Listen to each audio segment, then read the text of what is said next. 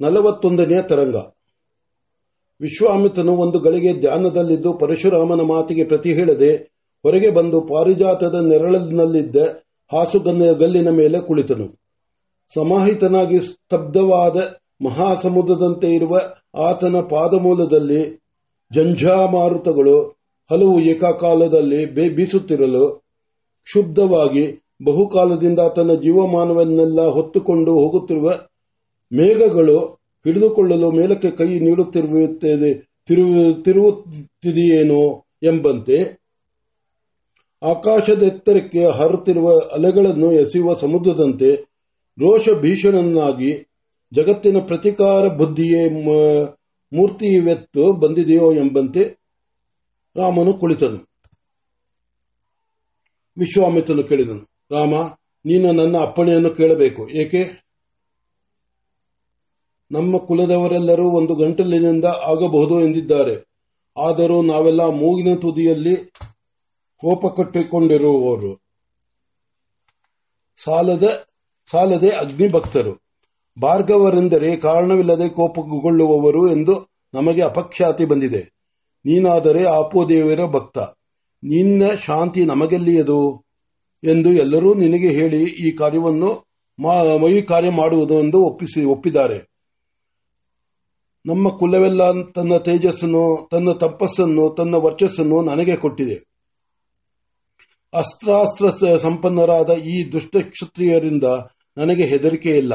ಅವರವರ ಅಕಾರ್ಯಗಳೇ ಅವರನ್ನು ಕೊಂದು ಕೊಂದಿರಲು ನಾನು ನಿಮಿತ್ತ ಮಾತ್ರ. ಮಾವ, ನನ್ನನ್ನು ಕಂಡರೆ ಸಾಕು. ನನ್ನ ಹುಂಕಾರವನ್ನು ಕೇಳಿದರೆ ಸಾಕು. ನಾನು ಈ ಗಂಡು ಗೊಡಲೆಯನ್ನು ಎತ್ತಿದರೆ ಸಾಕು. ಅವರು ಸತ್ತು ಬೀಳುವರು. ಹೀಗೆ ಆಗಲೇ ಮೃತ್ಯುವಶವಾಗಿರುವ ಆ ಕಳರನ್ನು ಅವರ ಕಂಠದ ಬಿಸಿ ರಕ್ತಕ್ಕಾಗಿ ನಾನು ಕೊಲ್ಲಬೇಕು ಅಷ್ಟೇ. ಭಾರ್ಗವರ ತೇಜಸ್ಸೆಂದರೆ ಸಾಮಾನ್ಯವಂದುಕೊಂಡೆಯಾ ಸಂಕಲ್ಪ ಮಾಡುತ್ತಿದ್ದ ಹಾಗೆಯೇ ಲೋಕಲೋಕಗಳನ್ನು ದಹಿಸಿ ಬಿಡುವುದು. ಆದ್ದರಿಂದ ಹಿರಿಯರ ಮಾತಿನಂತೆ ನಿನಗೆ ವರದಿಯೊಪ್ಪಿಸಿ ನಿನ್ನನ್ನೊಪ್ಪಿಸಲು ಬಂದಿದ್ದೇನೆ. ಈ ಕಳ್ಳರು, ಈ ಸುಳ್ಳರು, ಈ ಪರದ್ರವ್ಯ ವ್ಯಾಪಾರಿಗಳು, ಚೋರರು, ಬ್ರಾಹ್ಮಣ ತೇಜಸ್ಸನ್ನು ಅಷ್ಟು ನೋಡಲಿ. ಎಂದು ಹಲ್ಲು ಕಡಿದು ಮರೆದನು. ಆ ತೇಜೋ ವಿಜೃಂಭಣವನ್ನು ಕಂಡು ವಿಶ್ವಾಮಿತ್ರನಿಗೆ ಸೊಗಸಿತು. ತನ್ನ ಹಿಂದಿನ ರೂಪ ನೆನಪಾಯಿತು. ಇವನು ನಿಜವಾಗಿಯೂ ಬ್ರಾಹ್ಮಣನೇ ಎನ್ನಿಸಿತು. ಜಮದಗ್ನಿಯು ಹೇಳಿದುದೆಲ್ಲ ನೆನಪಾಯಿತು. ಅದರ ಜೊತೆಯಲ್ಲಿಯೇ ಅಂದು ವಾಮದೇವನ ಹಿಮಪರ ಹಿಮವತ್ ಪರ್ವತದ ತಪ್ಪಲಲ್ಲಿ ಹೇಳಿದ್ದ ಭವಿಷ್ಯವು ಜ್ಞಾಪಕಕ್ಕೆ ಬಂತು. ಸರಿ, ಕಾಲವು ಬಂದಿದೆ. ನಡೆಯಬೇಕಾಗಿರುವ ಕಾರ್ಯ ನಾನು ತಡೆದರೆ ತಾನೇ ನಿಂತಿತೆ ನಿಂತೀತೆ ಎಂದುಕೊಂಡು, ಹ್ಞೂ ಆಗಲಪ್ಪ ಆದರೆ ಜಾತಿ ಕ್ಷತೆಯರಿಲ್ಲದಿದ್ದರೆ ಭೂಮಿಯು ದಸ್ಯುಗಳು, ದಸ್ಯುಗಳ ಪಾಲಾಗುವುದು. ಆದ್ದರಿಂದ ಅವರನ್ನು ಬಿಟ್ಟು ದುಷ್ಟರನ್ನು ಸಂಹಾರ ಮಾಡು ಎಂದನು. ಕ್ಷತ್ರಿಯನೆಂದು ಎದುರು ನಿಂತ ಮೇಲೆ ಅವನು ಶಿಷ್ಟನೇ ದುಷ್ಟನೇ ಎಂದು ಹೇಗೆ ಮಾವ ಕಂಡುಕೊಳ್ಳುವುದು? ಕಷ್ಟವಿಲ್ಲ. ಶಿಷ್ಯರು ಶಿಷ್ಟರು ಯಾವಾಗಲೂ ಸಂಪ್ರದಾಯ ಶರಣರು ನಿನ್ನನ್ನು ಕಂಡು ಮಧುಪರ್ಕವನ್ನು ಕೊಟ್ಟವನು ಶಿಷ್ಯ. ನಾನು ಸೂತಕದಲ್ಲಿರುವನೆಲ್ಲ, ಮಧುಪರ್ಕವನ್ನು ಗ್ರಹಿಸುವುದೆಂತು? ನಿನ್ನದು ಸ್ವೇಚ್ಛಾ ಪ್ರಾರಬ್ಧ. ವಿಧಿವಿಹಿತವಲ್ಲ.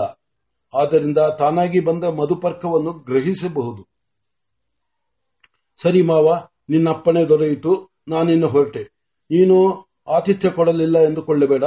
ನನಗೆ ಇನ್ನು ಯಾವುದೋ ಉರಿಯು, ಉರಿಯುತ್ತಿದೆಯಾಗಿ ಈಗ ಹಸುವಿಲ್ಲ. ಆಯಿತು ಮಾವ, ಅಲ್ಲಿ ನಿನ್ನ ಮಗು ಮಗುಲಲ್ಲಿದ್ದ ಮಗುವು ಯಾವುದು? ದೇವತೆಗಳು ಕೊಟ್ಟದ್ದು. ಹೆಣ್ಣೋ, ಗಂಡೋ? ಹೆಣ್ಣು. ಮಾವ, ಕೋಪ ಮಾಡಿಕೊಳ್ಳಬೇಡಿ. ಆ ಹೆಣ್ಣನ್ನು ಮಾತ್ರ ಕ್ಷತ್ರಿಯನಿಗೆ ಕ್ಷತ್ರಿಯನಿಗೆ ಕೊಡಬೇಡ.